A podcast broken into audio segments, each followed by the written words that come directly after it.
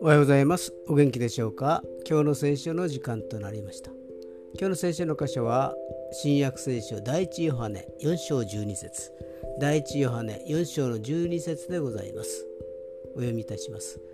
未だかって神を見た者はいません。私たちが互いに愛し合うなら神は私たちのうちにとどまり神の愛が私たちのうちに全うされるのです。アーメン。生きている間に神を見た人もいなければ天国を味わった人はいません。でも聖書では人がイエス様を習って人を愛すればそこに天国が誕生するというのです。特別な教会も組織も成人も計画も必要ないのです。